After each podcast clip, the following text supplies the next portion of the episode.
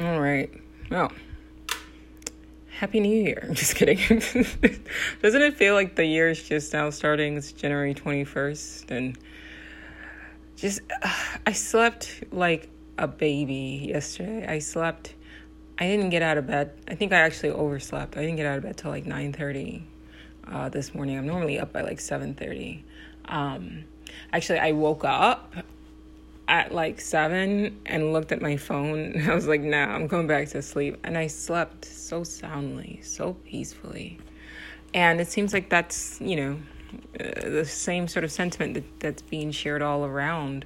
I noticed amongst friends, family members, on social media, for the most part, unless you are, I guess, a Trump supporter for some reason still, then yeah, it kind of sucks for you. Or if you're a member of QAnon, sorry, sucks. I want to say empathize. I don't know what it's like to worship somebody so intensely, that, especially a politician, so intensely that your identity is like super tied into their failures and or successes.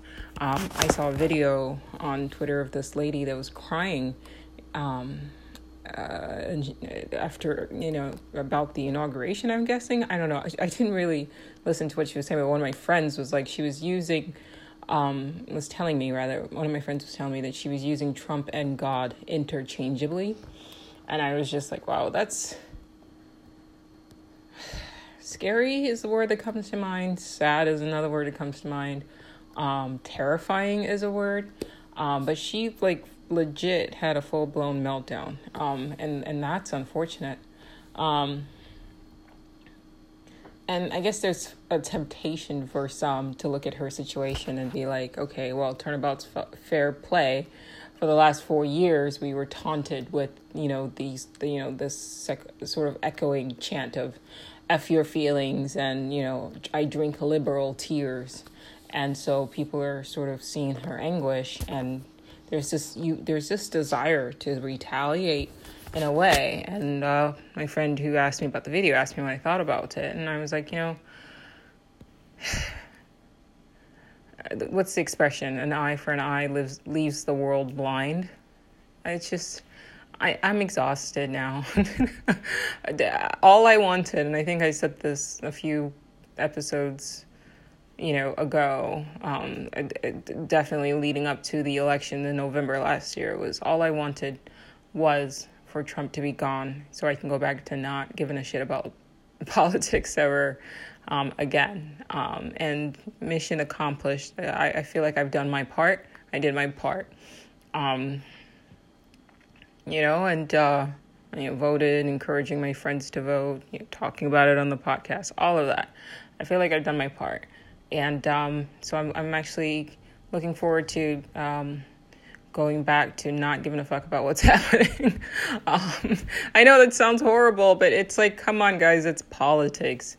Politics is a very seedy, sketchy environment. It's never been, you know, clean. You know what I mean? And, you know, there's that saying, when you wrestle with a pig, you'll both get dirty, but the pig will enjoy it. And sure enough, you know, you're seeing this wishy-washiness from Lindsey Graham saying one thing last week, now he's saying something else. Mitch McConnell saying one thing literally yesterday, now today he's saying something else. It's not going to, it doesn't end, you know? And if you don't pause and reexamine where you are, you'll get sucked in. And it's this just never-ending sort of cesspool of, you know, criticism, emotional violence, negativity.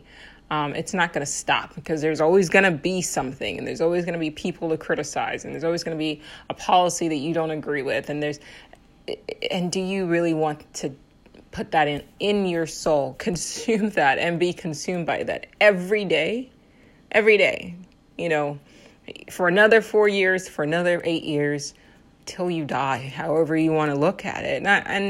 I've had my fill. I can have a quick flashback, and I've recorded it on the podcast as well, of people that I've, you know, that I care about, that I have argued with or, you know, yelled at or called names because, you know, for whatever reason, at least leading up to the election and then after the fact, the insurrection, it just we're still kind of supporting and or defending Trump. And it's just, that's not the version of myself that I see myself developing into. You know, I don't want to be that person.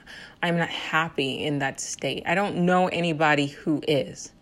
And just for purely like aesthetic reasons, I look at politicians who've been in politics for a long time and they're not aging well. They don't seem happy. It's just, I'm good. And I hope I didn't, you know, I'm not trying to be offensive. I'm not attempting, this is not my attempt at virtue signaling. People are going to do what they're going to do. And I understand why they are doing that, because to a certain point, it's like, what else is there to do? You know, you sort of feel powerless, and then you have social media. And a lot of the times, you know, when you do engage and you communicate with other people who also feel the same way, it feels good. And it becomes addictive. And people complain about, oh, you're just setting up like echo chambers and you're just talking to people who think just like you. So the fuck what?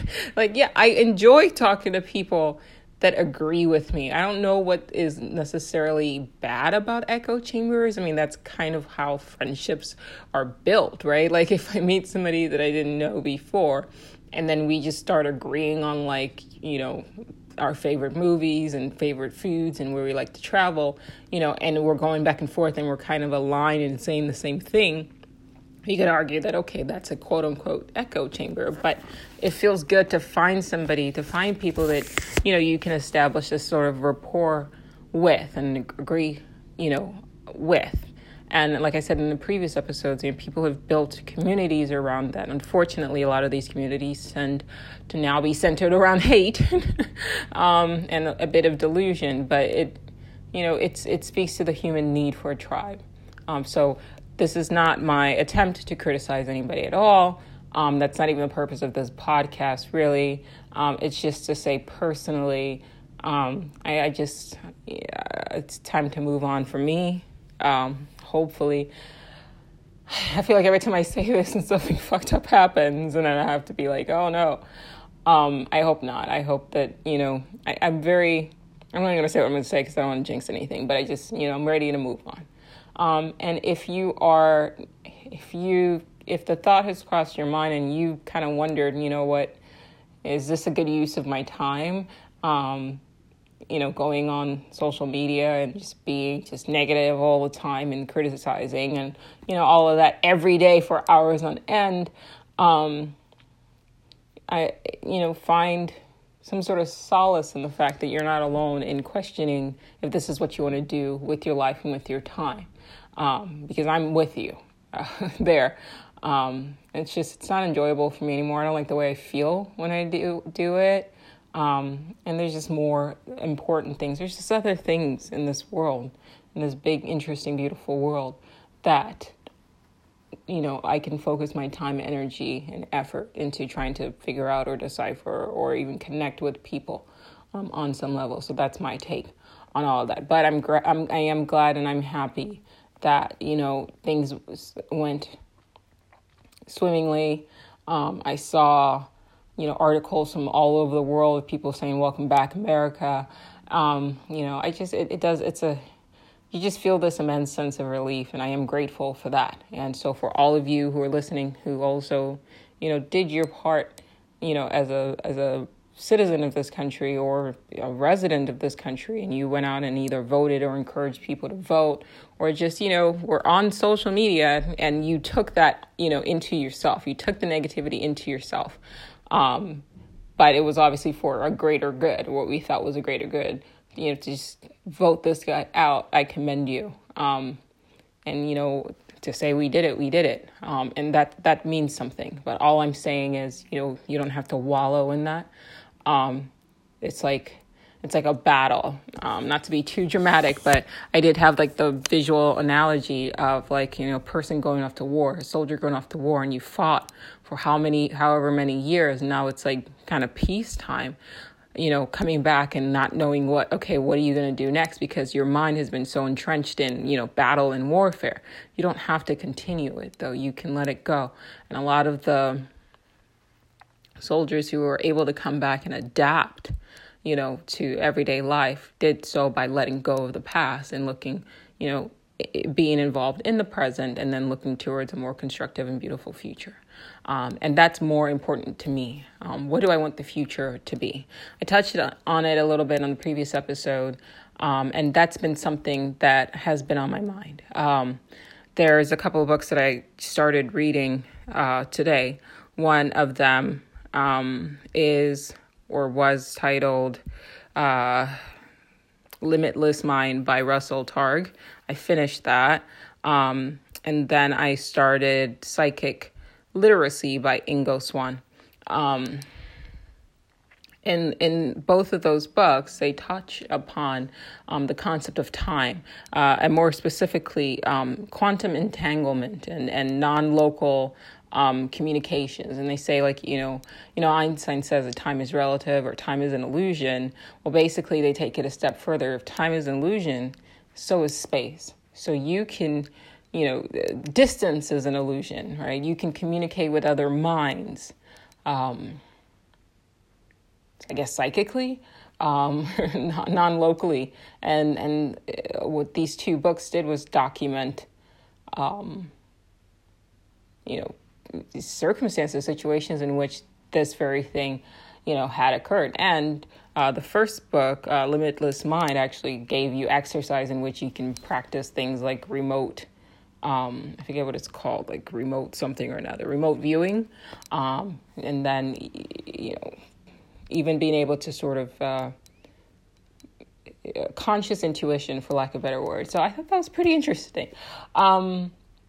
And the arguments in these books are phrased in a way that it's like, you know, you don't necessarily have to just take it in and say, okay, I believe everything that they're saying. But, you know, there is some credibility to a lot of what they're saying, you know. And I feel like we have been in the West conditioned to view reality in this one particular way. And I think it's boring, especially when there's so many psychic events that occur, you know, where if it's, you know, whether it's people having close encounters of, you know, UFO sightings, you know, that's what is termed quote, supernatural. But is it really supernatural or is it natural? I mean, it seems like it's something that has always been reported. So it seems like these kind of phenomena are actually part of our everyday existence. Why is it called or why is it considered to be supernatural when I forget how many millions of people the writer Ingo Swann of Psychic Literacy, the second book that I started reading today, talked about, but he said it was like 20 million people or whatever have reported psychic phenomena in their daily life, whether it's seeing things that, you know, kind of disappeared, whether it's, you know, interacting with loved ones that have passed on, whether it's prophetic dreams. These things happen. These things are happening to people. And whether or not the, you know, mainstream scientists consider it to be, quote, scientific or not, it doesn't matter. Like, reality is not the way we want it to be. Reality doesn't care what we think, you know, it should be. It is what it is. And so when I hear stories or I read books or I interact with people who tell me interesting stories that kind of question the status quo as far as our perception of reality is concerned, I'm always fascinated to hear people's stories, because anything that makes me sort of, that builds a different construct of our present perception of reality is just fascinating to me. I had a friend of mine who told me a story about a couple of prophetic dreams that they had. Basically, they had a dream where they were like American. They were like an American soldier that had infiltrated a Nazi camp. I'm paraphrasing off my memory, so it might not be quite precise. But and then he, you know, got to this officer. The officer asked for his ID, and then He didn't have his ID, but the officer let him go anyway. And then he woke up, but he wrote the dream down. And then 2 weeks or 2 months later, he basically had the same exact experience in the sense of he was entering into a building. Obviously not a Nazi camp, right? But everything else was there, right? He entering into a building, meeting up with an officer asking for his ID, him not having an ID, and then him being let through, and then, ending up in this open field. So he dreamt about it, 2 months or 2 years prior to the fact, however long, I don't remember, and then had the experience. And he was like, most people I talk to about that, they think that it's crazy or whatever you want to, whatever label you want to put on it.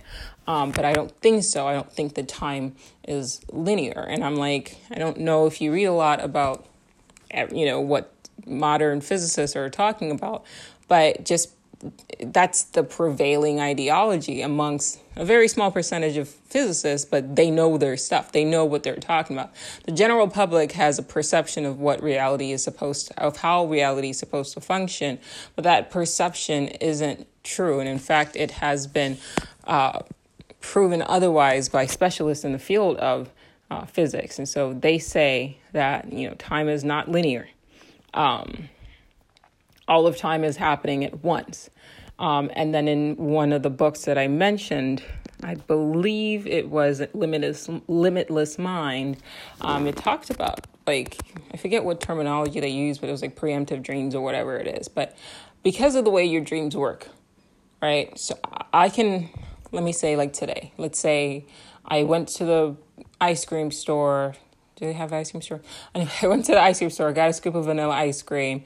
I ate it, then I watched Star Trek and relaxed, and then I painted, and that was my day, right? And then when I go to sleep, my brain, what it does in dreams, right, is construct a narrative from all the visual input that it has seen throughout the day, and it creates a story. That's how the brain works, right?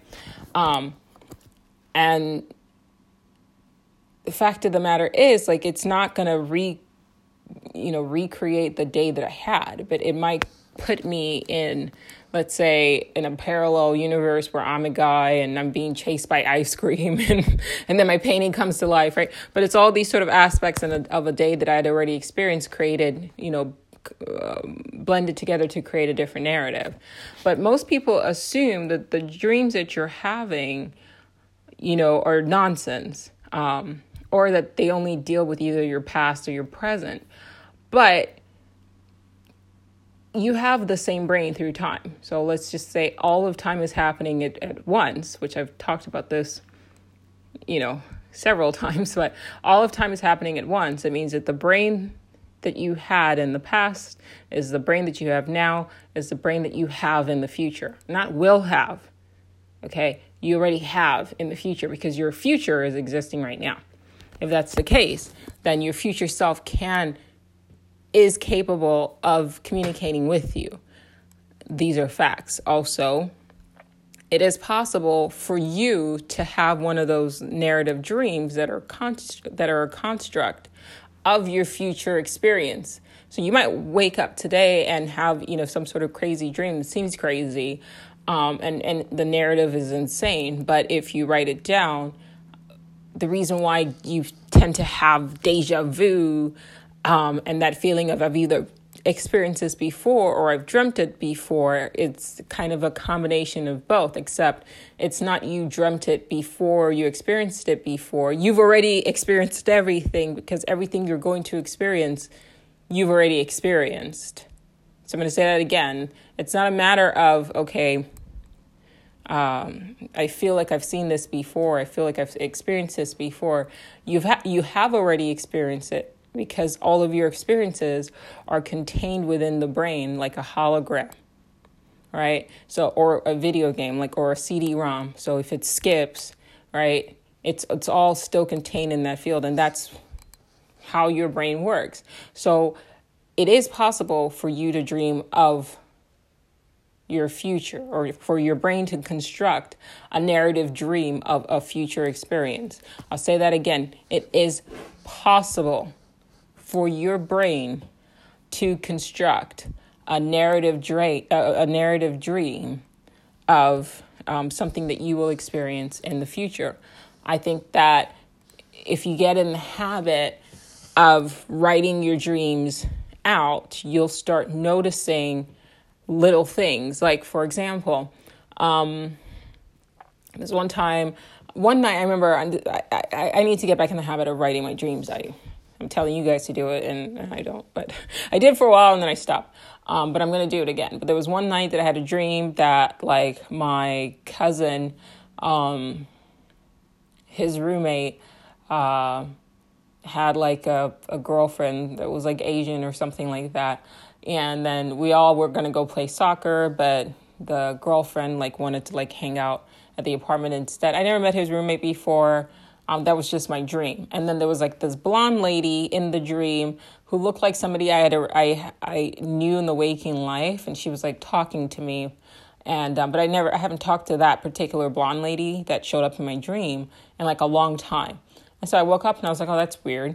And then I talked to my cousin just randomly, like, he texted me, and then we were talking, and I was like, yeah, the weirdest dream, like, your roommate apparently who loved baseball, and then he, like, was dating this Asian girl, and then he was like, my cousin was like, wait, what? How did you even know that? Like, he is dating an Asian girl, and my roommate loves baseball, like, he's obsessed, like, he's got season tickets to the Padres or whatever. And I was like, oh, that's weird, because I just dreamt about that, like, you know, the night before. So it was like something like that happened. And then the blonde lady that was in my dream happened to be, you know, a person I hadn't spoken to, like, in a while. She texted me that same day when I woke up. And I was like, that's so weird. But stuff like that happens all the time. And I guess I could talk about it so, like, nonchalantly because it's become such a status quo of my life now. Like, it's just become normative. I mean, it is normative. I think the more conscious you make yourself, you know, well, just the more conscious you make yourself and the more consciously you live, the more you're going to start picking up a lot of what's called synchronistic events, a lot of synchronicities. The weird thing that happens to me is, like, I'll be thinking something and then somebody will say it, you know, exactly what I'm thinking will be echoed, like, in a podcast, right? Or in an audiobook I happen to be listening to, or one of the characters will say it on the TV show. And it's happening so often now that it's just like, I don't know what to make of it. It's super weird. When it happens, I just, like, go, okay, that's what's happening. And I just, like, keep it moving. But that's become normative, you know, or I'll think something, and then it'll happen. And it's, you have to take my word for it. I'm not obviously doing anything with it because I'm not actively controlling it. I'm just noticing that the more I work on being conscious and still, the more I'm starting to experience a lot of these sort of, quote, abnormal, but actually normal, super normal, whatever you want to call it, experiences. And I'm just, like, learning to go with it and learning to listen. And all of a sudden, like, everybody becomes, like, a messenger and everybody becomes a teacher, and you become even much more, interested in what people have to say. Because sometimes, like, I'll sit and I'll have a conversation with somebody, or they're talking to me, and they will say exactly what I might be dealing with something difficult that I haven't expressed to anybody. And then like this just happened to me actually on Wednesday. I was, like, dealing with something in my mind, and I didn't want to talk to anybody about it. And then my housekeeper, I was dealing with something in my mind on Tuesday and Monday. And then my housekeeper on Wednesday, like, she showed up for work and we started talking. And then all of a sudden she just started telling me about one of her clients who essentially went through something that I was sort of contemplating and how it worked out for her. And I was just like, holy shit, like, what the fuck? It was like, and then it just, like, things just got super normal and super intense. And I was just like, okay, I get the message, like, a bit on the fucking nose, right? but she was talking to me. I didn't express to her, like, oh my gosh, like, I was really wondering about this, you know, situation. I didn't express to her at all. But in my mind, I was like, that's so crazy. Like, the fact that she's talking to me about this exact same thing that I was, like, worried about. But she's telling me about what somebody else who experienced the same thing, you know, was going through. I was just like, this is wild. Like, so everybody becomes a messenger for you know, for the universe. And everybody becomes, it's like everybody becomes one. I don't know. I don't know how else to say it, you know. It's just everybody becomes some sort of vessel, or you just maybe just realize how much intertwined everything is. And I know the Buddhists have been saying this, and I know even, you know, physicists, when they talk about, you know, in quantum entanglement, they're saying it. But the more you live, the more consciously you live, the more prevalent these experiences become. And then it makes you even more conscious. And now all of a sudden, like, I catch myself, like, I don't even want to talk to people. I want to listen to what they have to say, because all of a sudden everybody sort of becomes this messenger that you can, you know, learn from or whatever. And life just becomes even that much more vibrant and alive. And, you know, like yesterday I was like sort of ecstatic, right? Because of obviously everything that happened. And then today, because I had peaked, right? And I mentioned this on my, I think the follow-up of my magic mushroom trip episode. That one seems to be the favorite. Everybody loves that episode, I don't know why. But I talked about how when you peak, right, emotionally, you have a peak emotional experience, be mindful that what goes up has to come down. And sure enough, like, I woke up today and I just felt like, oh, like just down. I had no reason to feel down. It was just as sunny yesterday as it was today. Everything was fine. But because I've been working on being more conscious and more mindful, I was able to watch my body react physiologically to essentially the come down of the high, the emotional high that I felt from being, you know, the just feeling ecstatic that Trump was finally gone. And then when I watched that, it stopped me from reacting, right? And then it made me super aware of how I was feeling, and then allowed me to be able to articulate how I felt, right? Because all of a sudden, it wasn't just, I wasn't the emotion, which that was what it was, or it would have been in the past, right? When you feel angry, you become angry. All right, I'll say that again. When you feel an emotion, we tend, especially if you're not living consciously, when you feel something, you tend to become the emotion that you feel, right? Because you don't observe that feeling consciously, right? And because of my mindfulness exercises and just watching and just all the reading and everything that I've been doing, when I started feeling this sadness, I didn't allow the sadness to become me. I didn't become the sadness. I didn't, you know, embody the sadness. I watched it, and then I applied sort of a rational, conscious thought to it, logical thought to it. Well, okay, you were feeling kind of high yesterday. So this is what's the word? What is it? What is that word when after you drink, you next day, whatever, you know what I mean. This is the hangover. Yeah, this is the hangover from the emotional high from yesterday. And so when I was able to kind of watch that and feel that, I was like, okay, go. I know what's going on.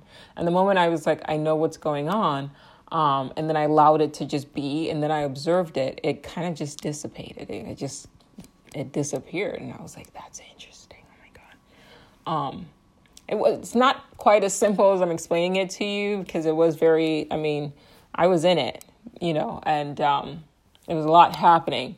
But I just remember sitting and just watching how that felt, and then kind of shining a light on it and going, okay, all right, it doesn't feel pleasant. I wonder what's driving that. Oh, okay, that was from yesterday. Okay, so I was feeling elated, you know, earlier, you know, this week, and this is the downside of that.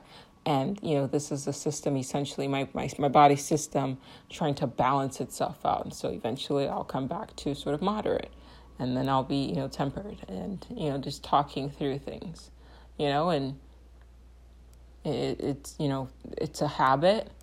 But if you're conscious of a habit, it no longer controls you, so to speak. Everything is a type of addiction, isn't it? So yeah, but whew, this world, man, like this world is wild. Now the it's funny, as like, as I'm wrapping up, trying to get to the, what I really wanted to record, was something that came to my mind. In Biden's inaugural speech, he said, you know, we need to root out the disease of white supremacy.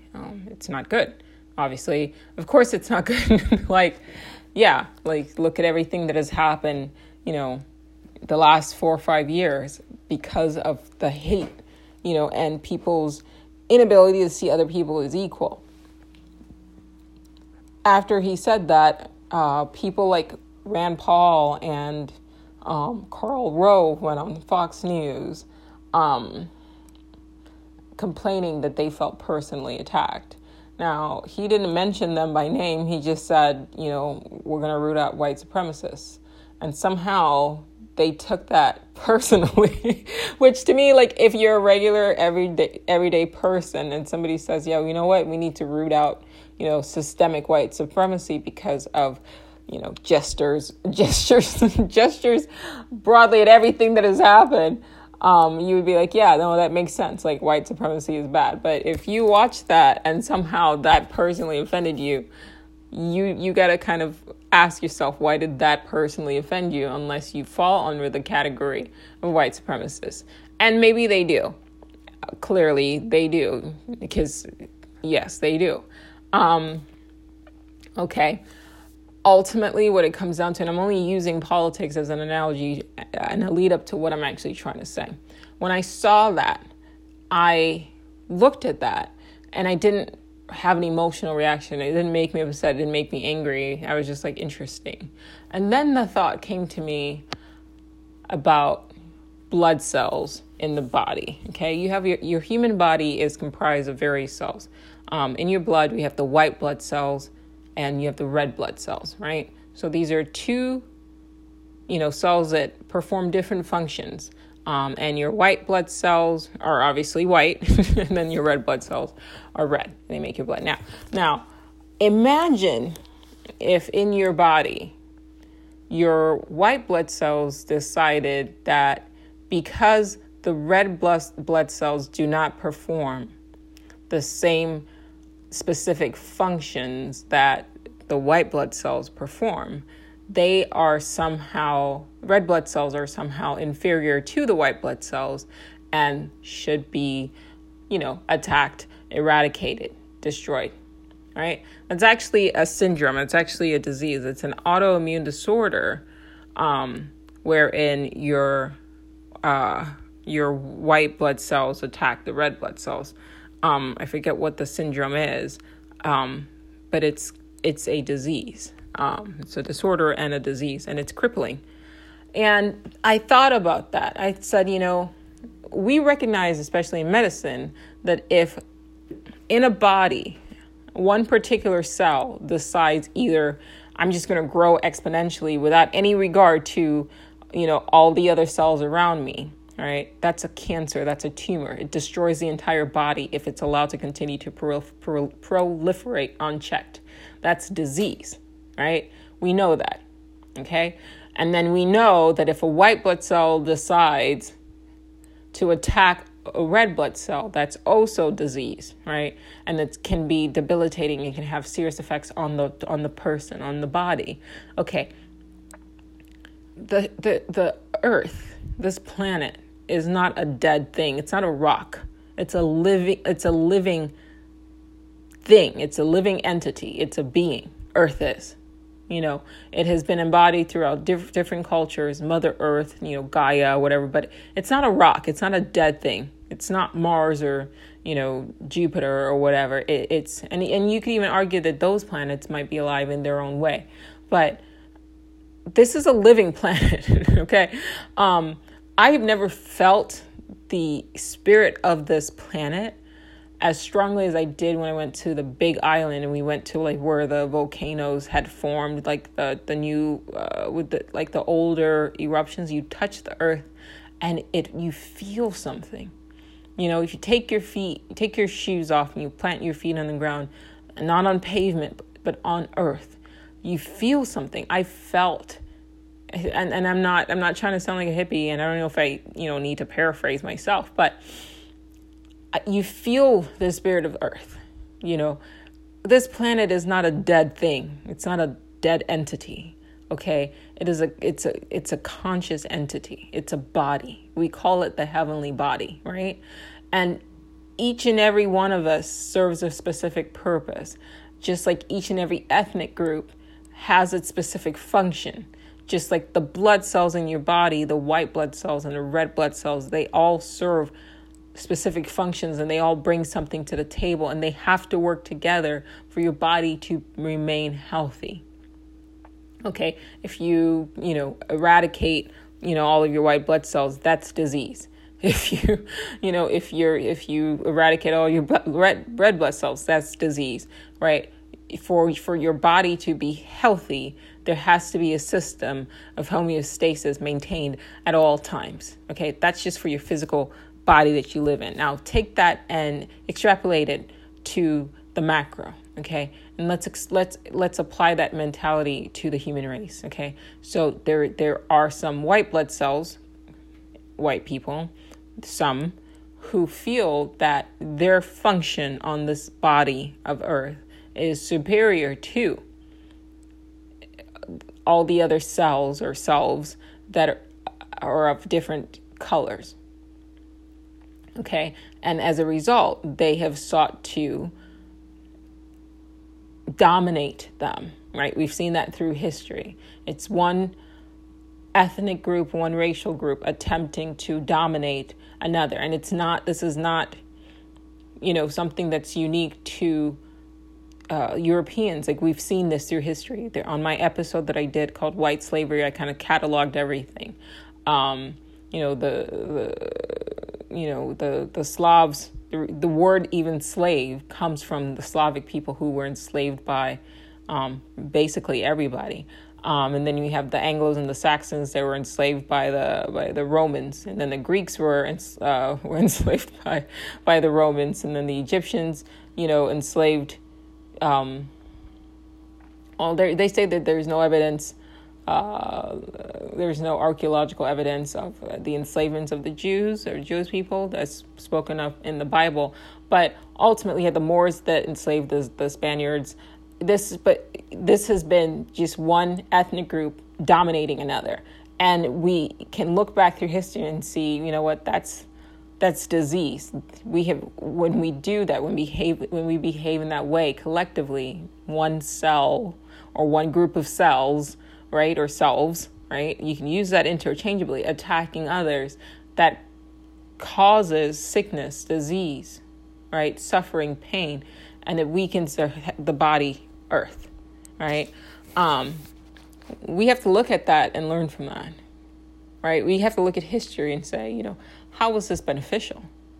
And we look at our present time and say, look at what that ideology is doing. It is dangerous. We are attacking ourselves. So if you look even at just the country, the United States, right? What we experienced the last few, years has been a sort of an autoimmune disorder of different cells attacking each other. So you have blacks attacking whites. You have whites attacking black. You have, blacks like attacking whites. You have and not necessarily physically, I mean like verbally, critically, whatever. You have fascists versus anti-fascists, which I mean obviously that's necessary. But you have Republicans versus Democrats. You have this versus that. Even Republicans versus Trump supporters. All of this infighting is similar to your body cells attacking themselves. And that is a sign of disease. All right. So if we can look at that situation in your body where if one group of cells decides to attack another group of cells, that would be considered disease, right? And you'd want to treat that. Then we have to take that same mindset and apply it to our country and apply it to this world and say, listen, we are engaging in behavior that constitutes disease, and this needs to stop. You know, nobody, no ethnic group, just like your cells in your body, like this is very elementary, okay?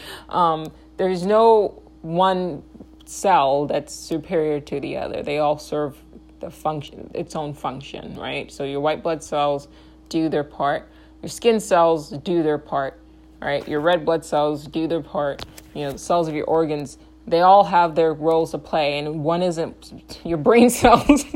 You know, you can say, oh, okay, well, you could be a brain cell and you could be like, well, I'm the brain, you know, but, you know, you need me to function. Okay, to a certain point, but if, you know, all your other cells kind of decide to stop functioning, the brain's going to suffer, okay? So there's no one group of cells in your body that can exist on its own. It needs to work together. That's the sign of health. When all of the cells in your body are working, you know, collectively towards a greater good, right? That's health. So when you look at humanity, and you look at cultures that are at war with each other, and you look at humanity as a whole and the human race and see what we have done to each other and what we continue to do to each other, you kind of have to look at that and say, this is a sign of disease. This cannot be allowed to continue. Otherwise, we will destroy ourselves and we will destroy this planet, right? You have the rich taking advantage of the poor. You have corporations taking advantage of workers. Like you look at everything. People are driven by greed, right? And as a result, we're seeing, you know, the consequence. That's our planet. It's sick. You know, this, all of what we're doing and what we're seeing, right? What we're seeing is a consequence of what we've done to each other in the past. At a certain point, you have to kind of wake up and look up and say, humanity is in a state of disease, right? And we're not Earth. You're not your own planet. I mean, I guess you could argue that your body is, but you're not your own planet, okay? You are on this planet, right? We have a responsibility, one, to get our shit together, humanity, the human race, like, and cut the bullshit.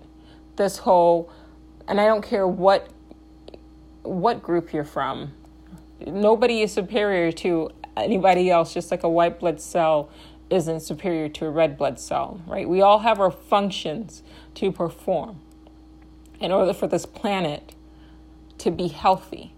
And right now, if you aren't a part of that, you know, the solution, right, to healing our planet, which has suffered through, if you look through civilization, it's just been continuous, you know, attacking one another, right? That's a disorder, right? So if you're not part of the solution to say, okay, let's pretend that you are a white blood cell, okay? I'm a white blood cell. I'm not going to attack a red blood cell because there's no way I can attack a red blood cell and be okay, because by attacking this red blood cell or these group of red blood cells, I'm also damaging the body that I fucking live in, right? So if the body dies, right, from disease, then me as a white blood cell ceases to exist, right? Same, right? If you have children, if you love children, if you are optimistic about the future, right, you have to understand that same mentality applies. If we continue to attack each other, one demographic, you know, against each other, one country against each other, right? Eventually what's going to happen is the same thing that happens if, a person has an autoimmune disorder and their white blood cell decides to start attacking the red blood cells, right? The body suffers, right? And then the cells in themselves also suffer all the consequences of disease that comes with that.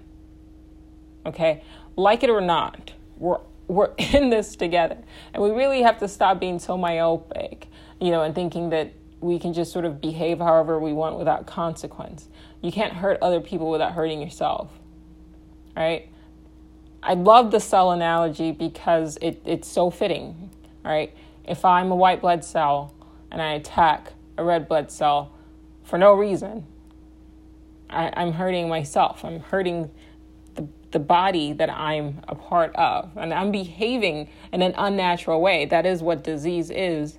It's an abnormality. So what we've become accustomed to in our reality is that system of constantly attacking one another, but that's not normal, right? That's disease. And somehow we've become comfortable with living in a diseased state, right? Somehow we have become comfortable with living in a diseased state. And that's not good, right? That's not good. So, this is something that we collectively need to work on that. And I don't know what I was watching. I think it was Sense8. I'm watching that and toggling between Sense8 and Star Trek Voyager.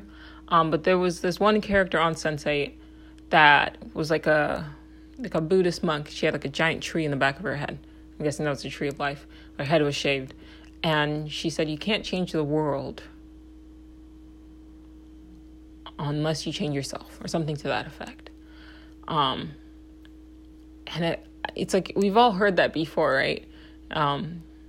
Be the change you want to see, right? If you want to clean the world, start with your own front lawn, so to speak. I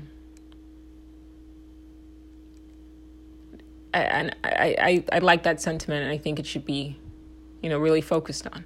I can't tell other people not to do X or not to do Y, and I hope that, you know, that's not what this podcast is coming off as, because that's not my intent. I can't tell you what to do. I can only tell you what I'm trying to do, all right? I'm in the world, right? I'm a red blood cell, right?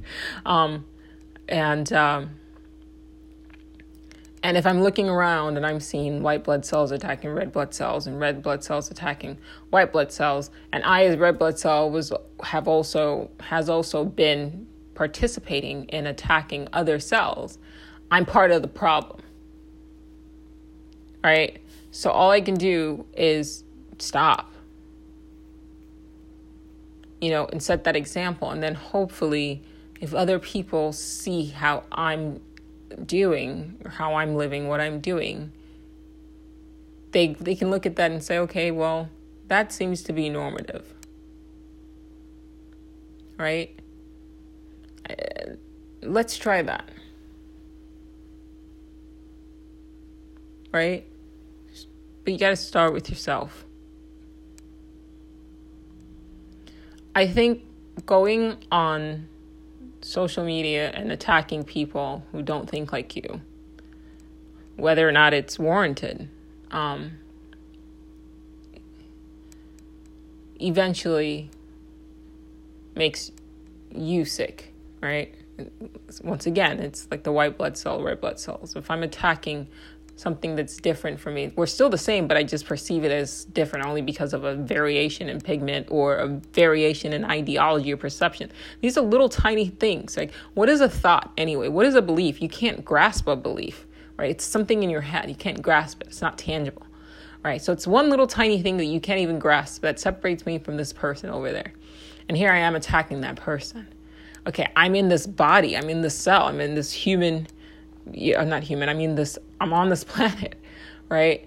And it's all energy. It's all energy, and energy affects like everybody. So one of the books that I mentioned, I believe it's called Psychic Literacy. It talks about that, about how it's all we're all interconnected, okay? And whether you're conscious of it or not, we're all operating in this. It's all energy, right? Like I can look, you ever had that experience where you're staring at somebody, right? and then they turn around and look you dead in your soul because they felt that. They felt your energy. They felt your energy of your concentration, right? So everything is energy, right? Emotions or energy in motion. If you walk into a room where people have been angry, you can feel that anger, right? If you walk into a situation where everybody's jovial and you're in a bad mood, you find yourself happy soon enough, right? And it's not, once again, it's not, anger isn't something you can touch. It's intangible, but it's energy, right? Sadness, happiness, these aren't things that you can necessarily touch, but you can feel them, right? So how are you changing the environment on this planet? What are you doing to affect these sort of energetic waves that are influencing the behaviors of other people? If you're constantly negative, you are creating a negative state in the body that is Earth, in the body that is the collective, is in the body that affects other humans, in the body that affects animals, right? Animals respond to energy, right? You know animals who, like, they can sense when a person is a negative person. They tend to kind of, avoid them. What are they picking up on that we can't? Like, they do that instinctively, and we obviously haven't figured out how to do that yet, or at least a lot of people haven't. There are some people who actually can do that, which is why I'm reading a lot of the books that I've been reading, because I want to learn about these, people. So what energy are you giving off? Because the energy that you're putting out, right, is what affects the state of this earth. Are you contributing to it? Are you contributing to negativity? Right? Well, if that's the case, you can't harm other people, right, without harming yourself. I can't go and start criticizing other people without putting myself in a state of criticism. And that tends to then get internalized, because now I've made myself a critical person, right? In order for me, I've said this in other episodes before, but I'll say it again. In order for me to put out an energy that is negative, I need to first generate it. So it's like a Mortal Kombat, like the energy, right, comes through you first, right? Matter isn't, energy isn't created or destroyed, it's just modified. So energy is there, right? And then you pull it into yourself, and then you transmute it from, let's say, neutral to either positive or negative. But that has to come through you. You're the generator. And then it goes out there. It goes out. It goes out as vitriol. It goes out as anger. It goes out as, sadness. But it goes out, but it has to come through you first. So you cannot harm other people without harming yourself and without harming the world. So a lot of conspiracy theorists, and I don't mean that in a derogatory term, I just mean that's, they have this word, they call it the Great Reset. I don't know if I necessarily believe what they're saying, but it is what it is. But I think, if anything, we're at the beginning of the year, it's the beginning of a new presidency, and I'm seeing a lot of positive changes, and I'm just wondering if we can't all use this circumstance, something that we just went through, and not to go back to that, right? We can collectively, one person at a time can collectively say, I'm not going to feed into that negativity. I'm not going to feed that negative energy anymore. We've done it for 5 years. Have we emerged better from it? Yes, we have learned, we've learned a lot. But the thing is, now, what do you do with that knowledge? You take that knowledge and just continue repeating the same things? Or do we go, okay, we do have a problem in this country of just, attacking others and criticizing others for just being who they are, right? Being gay, being trans, being a person of color, being a woman. And we've seen the consequences of that hate, right? But transmuting that hate, of other people's negative behavior at them, saying, okay, I hate you because you are this or that, it's still, that energy is still there. You're not mitigating that energy. right? It's not going to change anything. Hating somebody for being hateful, the energy is still being generated. It doesn't matter your reason, because once again, reasoning is also another intangible. Doesn't matter what your reasoning behind you hating a person for being hateful, right? It just still generates negativity, and then it harms you. They are what they are. And there are a lot more of us that are going to learn that that's not healthy, you know, and that's not good. And then we will adjust our behavior to become, you know, like, to create the future that exists as a probability now, which is a one where we all sit back and we go, okay, we're all humans and we all have something to bring to the table. So instead of attacking and saying one race is more supreme than the other, or one gender is more supreme than the other, let's see what each, you know, party brings to the table, and let's work together collectively towards healing our planet, towards a greater good, towards a future for our children and our grandchildren, towards a future that you're probably going to reincarnate, even if you don't have kids or don't give a shit about your future kids. If everything that has been written on reincarnation and infinite return is true, you're probably going to get sent back here. So you want to be mindful of, okay, what future am I trying to come back? Am I creating? Because the future that I'm creating now is what I'm going to reincarnate back into. Not me personally. I'm not coming back here. In fact, I'm doing everything in my power to not come back here. Hence all the crazy reading. But what future are you leaving for other people to come back to? Because think about it. Think about the fact, and I'll leave you with this. Think about the fact that you have people who are deeply religious and they believe a lot of things as a result of what people 2,000 years ago wrote, right?